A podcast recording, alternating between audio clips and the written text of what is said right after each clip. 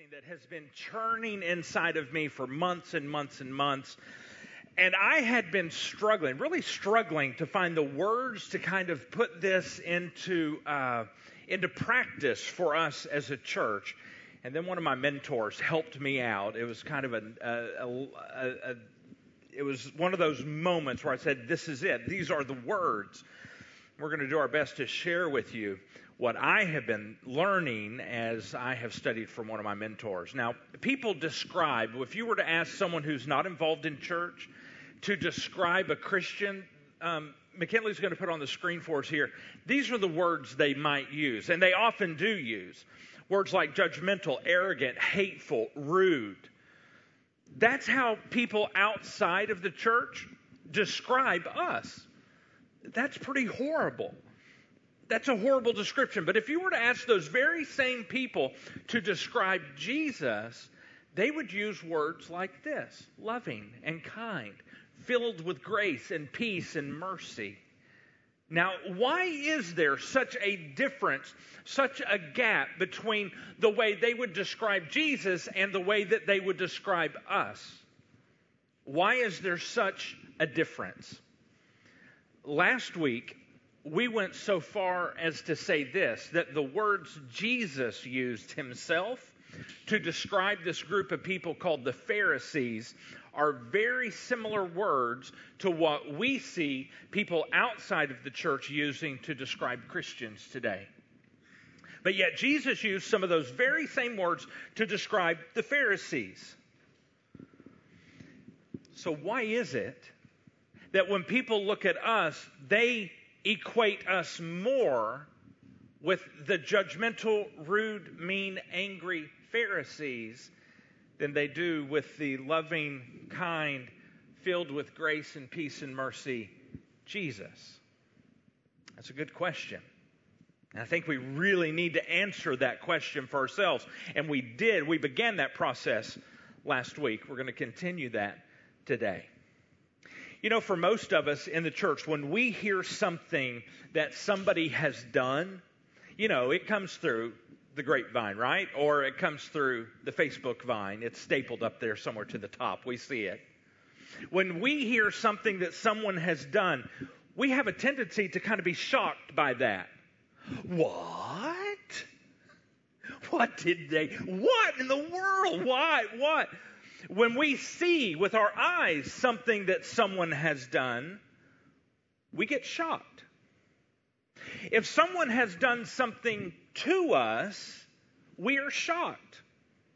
Now, this is another contrast between Jesus and us, the people called Christians. Because as I look at the life of Jesus in the New Testament, largely, by and large, Jesus really was never shocked by the things that people do. You just really don't find that. We're going to look at one of these moments. One of these moments for Jesus. It's in Luke chapter seven, and we're going to start with verse thirty-six. We're going to work our way through several verses very slowly, but here's the first verse. One of the Pharisees, again, these were the judgmental, largely judgmental, rude, mean, kind of somewhat angry people. And when they looked at the world around them, they did not see God's creation of people. All they could see was the mess that they had made of their lives. And we could just summarize that by saying the people were very spiritually muddy. And the Pharisees, that's all they saw was the mud.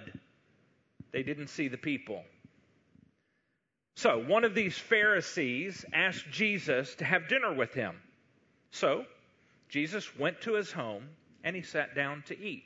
Now, when it uses the word sit down to eat, um, let me explain to you.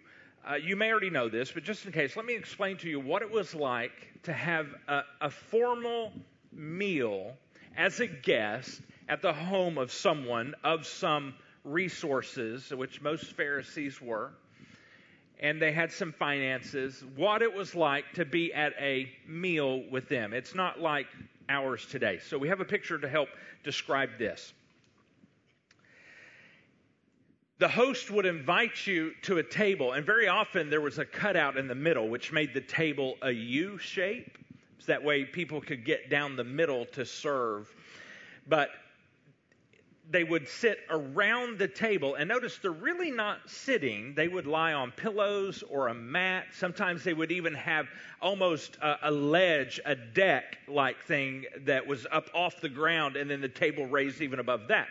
But they would lie around the side. Notice they're all lying on their left elbow. That's just kind of the way they did. And they would eat with their right hand.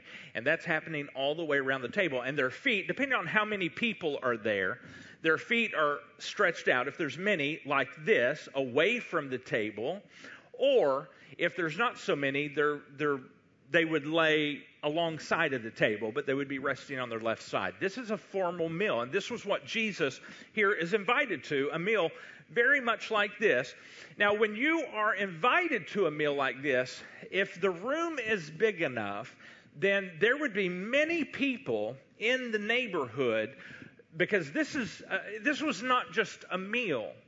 When you are invited as a guest in this scenario, this is this is a dinner and a show, basically. And the show is really a discussion between these people, and they want to hear what the guest has to say. And so people would come from the neighborhood. They would just simply walk into the house. It was a, a kind of an open door policy, and they would all stand around, I can't do it on the screen, but around, all the way around on the outside, and they would stand. And they were there really in silence just to listen to the discussions and the topics that would happen here at this table, to listen to what was being talked about, what was being learned, what was being taught. It was a big deal. That's what is going on in this scenario.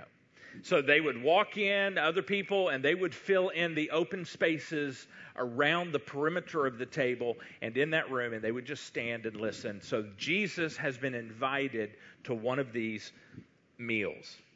Let's go on to verse thirty-seven. When a certain immoral woman from that city. Now this to us sounds pretty benign. Doesn't sound like a big deal other than the fact that they're saying she was immoral. Let's read between the lines. What he is really saying, what Luke is really saying here, is that he's implying that a prostitute, someone of that standing, that caliber, has just walked in to this room that they're having this meal in.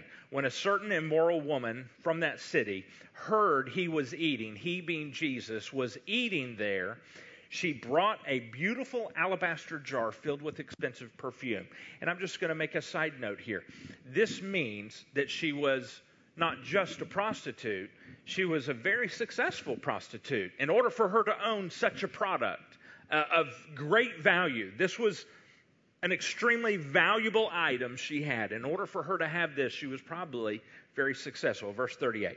Then she knelt behind him, Jesus, at his feet. So remember, his, his, his, his on his left elbow, his feet are moving away from the table where the people are standing. Then she knelt behind him at his feet, weeping. Something's going on here. Her tears fell on his feet, and she wiped them off with her hair. Then she kept kissing his feet and putting perfume, this perfume she brought in this alabaster jar, putting perfume on them. Now, as we read this, this does sound strange to us. But as we read it, we're not terribly shocked. It's just a little weird, right? It's just a little weird. It's not really shocking. It's just odd. It, it's odd behavior. It's a little strange. You would think, wow, that, that must be a little uncomfortable, a little awkward in this setting. But let me tell you how awkward this is. This would be the equivalent today of a woman walking into your dinner party at your house, walking in topless. And I am not exaggerating this. This is the equivalent of our standards today. That's what it would be like. I'm not exaggerating. So you understand to us as we read this story, it just seems a little odd. It seems a little weird. But in this scenario, at this time, two thousand years ago, in their culture and the way that they handled themselves and carried themselves, that is as if it, it would happen here, someone walking in top. It, it's a big deal. It's huge. This is enormously shocking. This is not just awkward. This is shocking. She kneels down with her hair uncovered. This was unheard of. This was, this was extremely shocking. And she begins taking her hair and wiping the feet of Jesus, wiping her tears off of his feet. And everyone around them, they were shocked. They were horrified. And Jesus, he does nothing. I mean, Jesus doesn't even act shocked. He doesn't act at all disturbed. This is so interesting. Verse thirty-nine. When the Pharisee who had invited him saw this, he said to himself, now note, he's, he's thinking this. He's not saying it out loud. If this man were a prophet, in other words, if he were really someone special, if he were a prophet, he would know, already know what kind of woman is touching him. She is a sinner. Verse forty, then Jesus answered his thoughts. He just thought this. He didn't say it out loud. Jesus, Jesus is God. He knows. The Holy Spirit kind of interprets this in the heart of Jesus. He knows exactly what he has said. Then Jesus answered his thoughts, and he calls him by name here. Simon, he said to the Pharisee, I have something to say to you. Now, the Pharisee has no idea that Jesus knows what this guy just thought. And Simon says, go ahead, teacher. Simon replied. Now, he calls him teacher here. Go ahead. Verse forty-one. Then Jesus told him a story. Jesus was a master at telling these stories, these parables. Stories that had a point, that he uses, he creates the story to, to make this point. And, and here it is. Then Jesus told him this story. A man loaned money to two people, five hundred pieces of silver. Now, that's about two years of a wage. So whatever you earn completely before taxes in two years, that's the amount of money that he's talking about, that he loaned this man. five hundred, uh, five hundred pieces of silver to one and fifty pieces to the other. Now, fifty would roughly be about fifty days of pay. So whatever you would make in fifty days, not counting, you don't count the weekends, fifty actual work days, whatever you make in one day, multiply that by fifty, that's how much the second guy. So the first guy, two years worth of working wages. The second guy, about fifty days worth of working wages. But neither, verse forty-two, neither of them could repay him. So he kindly forgave them both, canceling their debts. And then Jesus asked a question. Now, one thing about the Jewish culture, they didn't teach by lecturing. That's what we do today. That's more of a Greco-Roman style of learning. That's what we do today. We lecture, we teach. In the Jewish culture, they ask questions. The teacher, the rabbi, would ask questions of his students, and then they would answer, figure out the answer. And here we go. He said, who do you suppose loved him more? Jesus asked this guy. Verse forty-three, Simon answered, well, I, I suppose the one for whom he canceled the larger debt. That's right, Jesus said. Verse forty-four, then he turned to the woman So now Jesus turns his face away from Simon. So he's looking across the table at Simon. And now he looks down the length of his body towards the woman who is at his feet still at this moment. He turned to the woman, but he's looking at her, but he's talking to Simon.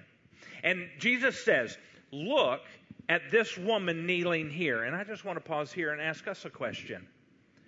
Who do you think Simon sees here? Jesus is saying, Simon, who do you see here? I want you to look at this woman. How have you been looking at her? What have been your thoughts about her in your mind while you have looked at her? How have you, Simon, been judging her? What have you seen in your heart as you have judged her and looked at her? Simon, what have you seen here? As you look at this woman, what do you see? And Jesus goes on. When I entered your home, you didn't offer me water to wash the dust from my feet. Now, we have to pause here. This was the practice. This was the practice, especially for your honored guest that you have invited into your home. They have been walking, they were wearing sandals, they were outside, it was dusty, dirty, nasty, and before you throw your feet up near the table with other guests, you would clean all of their feet. At the very least, you would offer them water to clean their own. But you would most certainly yourself or your or your house party would clean the feet of the honored guest. And Jesus said, you didn't even offer me water. When I entered your home, you didn't offer me water to wash the dust from my feet. But she, Jesus says, now Jesus is looking at her and talking to this guy. But she has washed them with her tears and wiped them with her hair. Now, this is what they are freaking out about, because this is as if she had come in topless. This is shocking. And Jesus says, mm-mm, look what she did. Look what she did. Verse forty-five. You didn't, Simon, you didn't greet me with a kiss. And now that was customary too. Sounds weird to us, but that's the way they did it. But from the first time I first came in, she has not stopped kissing my feet. Verse forty-six, you neglected the courtesy of olive oil to anoint my head. Again, another tradition that happened all the time when you brought a guest into your home. And he says, but she has anointed my feet, my feet with rare perfume. Verse forty-seven. Remember, he's looking at this woman and talking to Simon. I tell you, her sins, and they are many, have been forgiven. So she has shown me much love. But a person who is forgiven little, and we could do this, little, in quotation marks, little. You think little. The person who has been forgiven little shows only a little love. Jesus is saying it's all about the love. If you truly realize how much, how much that he has forgiven you,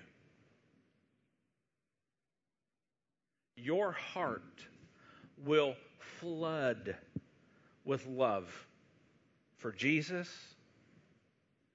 and your heart will flood with love for the people around you, even the very muddy lives. Now, Pharisees and many Christians, they would say, but Jesus, what about her sin? I mean, we can't ignore that. What about her sin? Jesus, what about all of the bad, all of the wrong, everything they have done to hurt me or hurt others, what they have done to disgrace themselves? Jesus, what about the sin? We can't ignore the sin. Jesus, you're forgetting something here. What about her sin? Jesus, don't we need to go to her and get the sin all cleaned up? I mean, she's pretty muddy, Jesus. Don't we need to get her a little more presentable? Don't we need to address the sin and get that straight, get that cleaned up? Shouldn't we deal with her sin first before we move into all this other stuff? Shouldn't we deal with that? Verse forty-eight. Then Jesus said to the woman, now he's looking at the woman and he says to her, your sins are forgiven. Notice, Jesus didn't ignore her sins. And Jesus didn't ignore the sins of this Pharisee either. Jesus points out that both of these people, the woman washing his feet is a sinner. And he also points out in the same story that this Pharisee, Simon, is also a sinner. They both have a debt. Simon the Pharisee, the woman washing his feet, they both have a debt. And each one could not pay their debt on their own, although Simon thought he could. Jesus is making it clear, you can't. They both have a debt. Neither one could pay it. And Jesus is saying, it doesn't matter how big your debt is or how small you might think your debt is, you can't pay it. And the result in Jesus' day was the same. If you can't pay your debt, no matter how big or how small, then you could go to a thing very similar to debtor's prison. Or, no matter how big or small, you might have to go become a servant in that person's home to work off your debt. You can't pay your debt.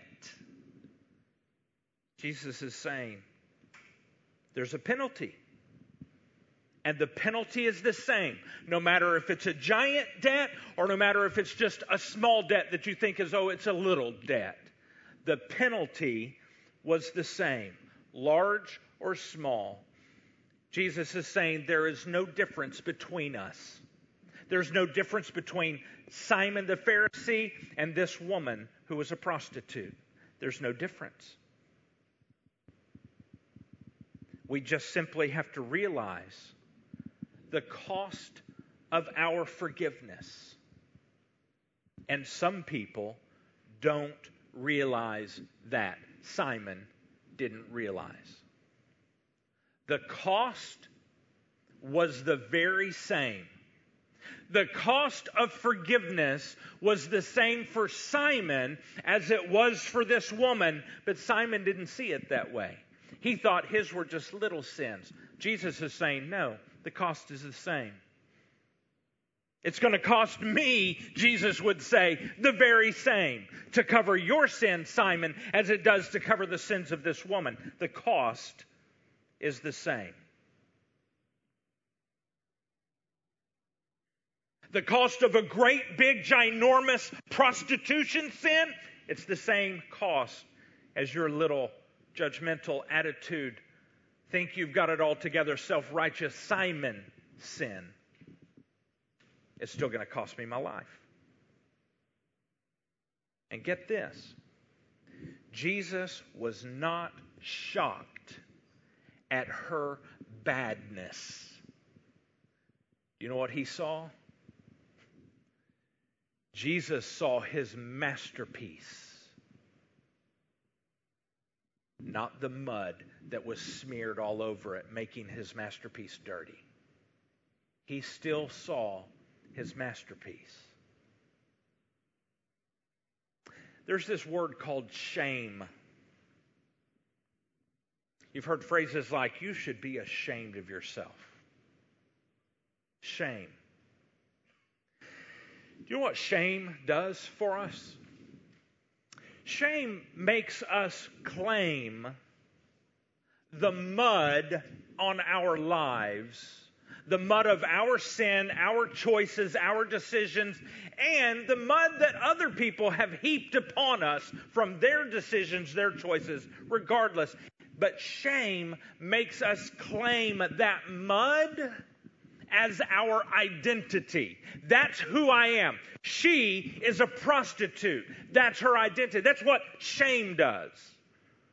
I am the totality of my problems, and I am the totality of my mess, and it is great. And shame would tell you the same thing about your life. That is who you are. That's shame. Shame will keep us from knowing about the masterpiece that lies beneath the mud. As long as we focus ourselves on our lives, on the mud, you will never realize the masterpiece that God has created in you that lies beneath. Shame tells you that you are equal to your decisions.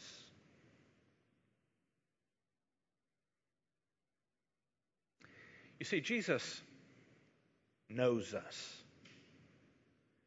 Jesus knows all of us, all of me. He knows all of me. He knows the masterpiece that lies beneath, and he knows the junk in the trunk. He knows. He knows. Loves. And yet, he still loves me. Jesus knows, and he reaches out to forgive. That's Jesus. It goes on, verse forty-nine. The men at the table said among themselves, who is this man that he goes around forgiving sin? They didn't buy into this whole Jesus thing. This Jesus that they were sitting around was not what they expected from God. Jesus did not play by the Pharisees' rules. And in their mind, they had no need for Jesus. They had no need.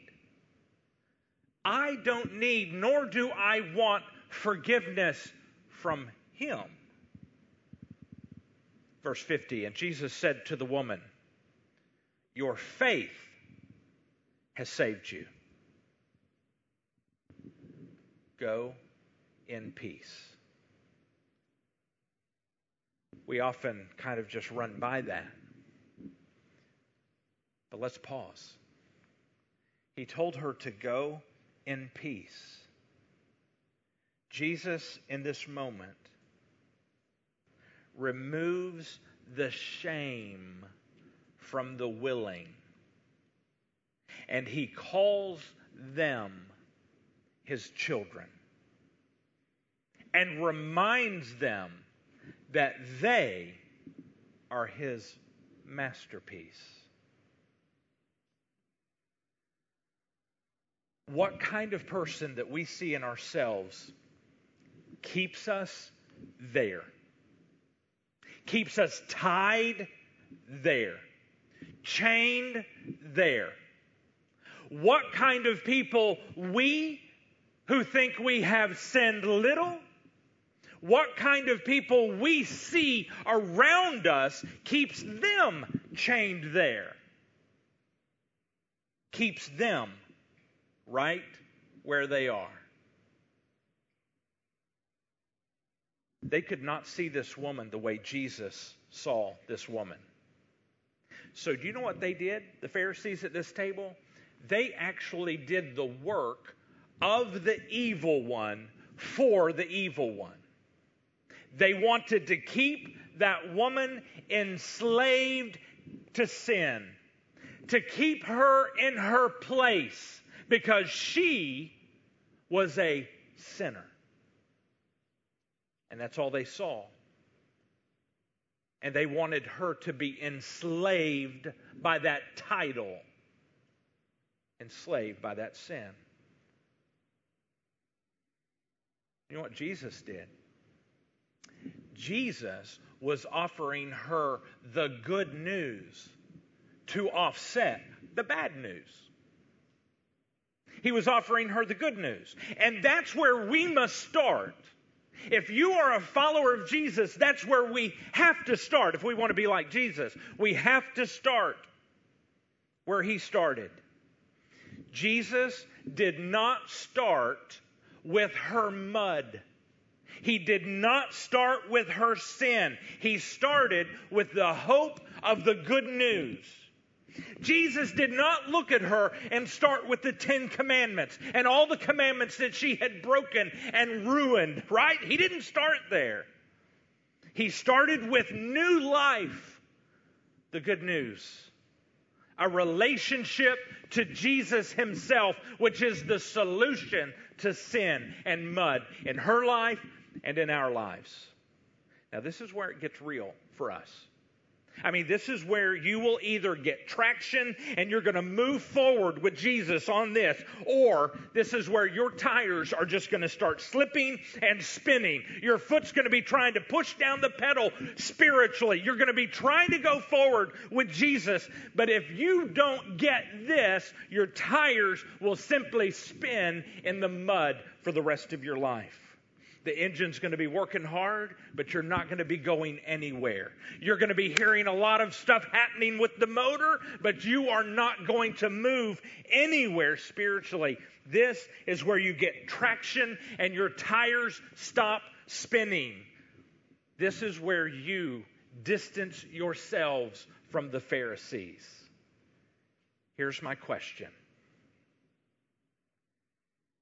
Can you offer a loving, restorative relationship to very muddy people?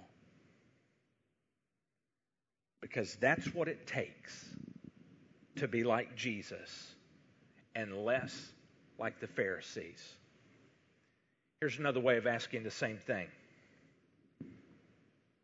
Do you bring good news to people? Or do you instead bring the gospel of mud management to people, which says this: until you see all of your mud and how horrible it is, you won't see your need for God.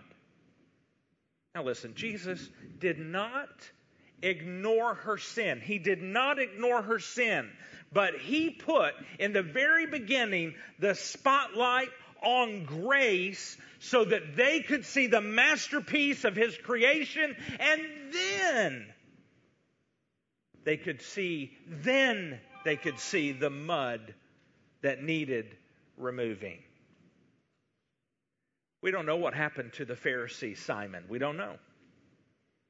We don't know if Simon decided to become more like Jesus and less like the Pharisee that he was. We're not told the answer to that. It's possible. It's possible that his encounter with Jesus, it's possible that it left him more like Jesus, but we don't know how he responded. But that's not our question for today, how he responded. Our question is, how will you respond?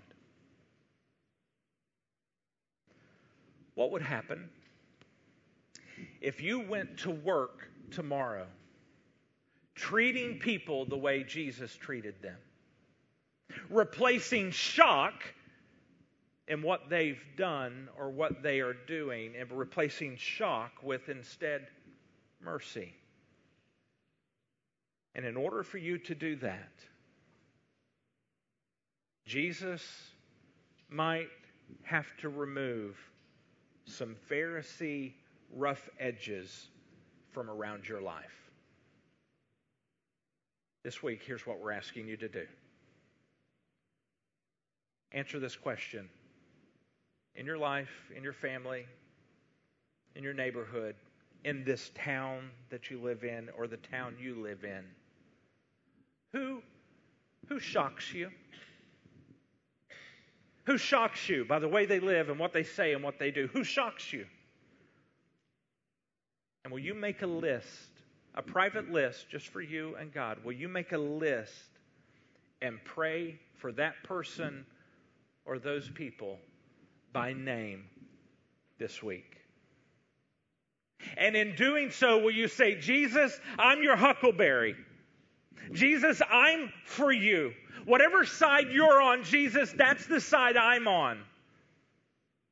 And will you begin talking to the people from your list from last week? The people you prayed for last week, will you begin talking to them? Will you begin to engage them in a kind, a loving, a grace-filled, mercy-filled conversation? Will you just simply let that person on your list from last week know something like this? Hey, listen, I know this might sound weird.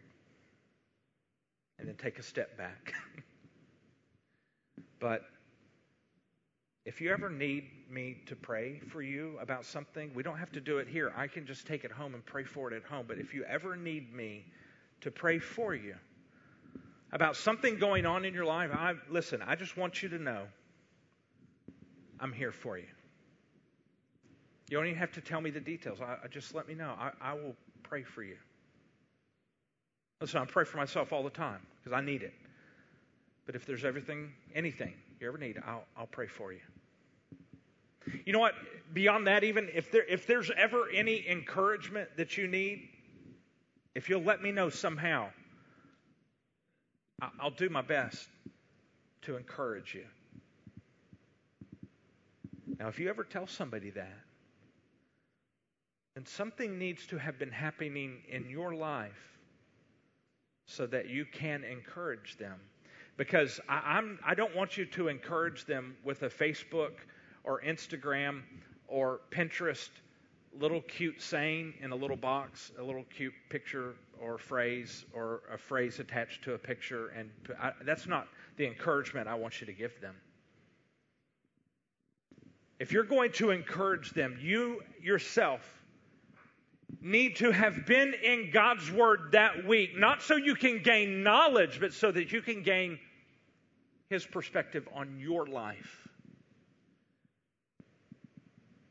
And I guarantee you, as you gain perspective on your life, oh, those people who think they have sinned little, God will let you know otherwise. And as you gain perspective on your life, guess what? You have in your possession, oh, you have gained perspective on the lives around you. And it is from that very scripture that encouraged you that you will be able to use to encourage them. Now, some of you are going to be tempted to say, oh, yeah, I better get in the Word then.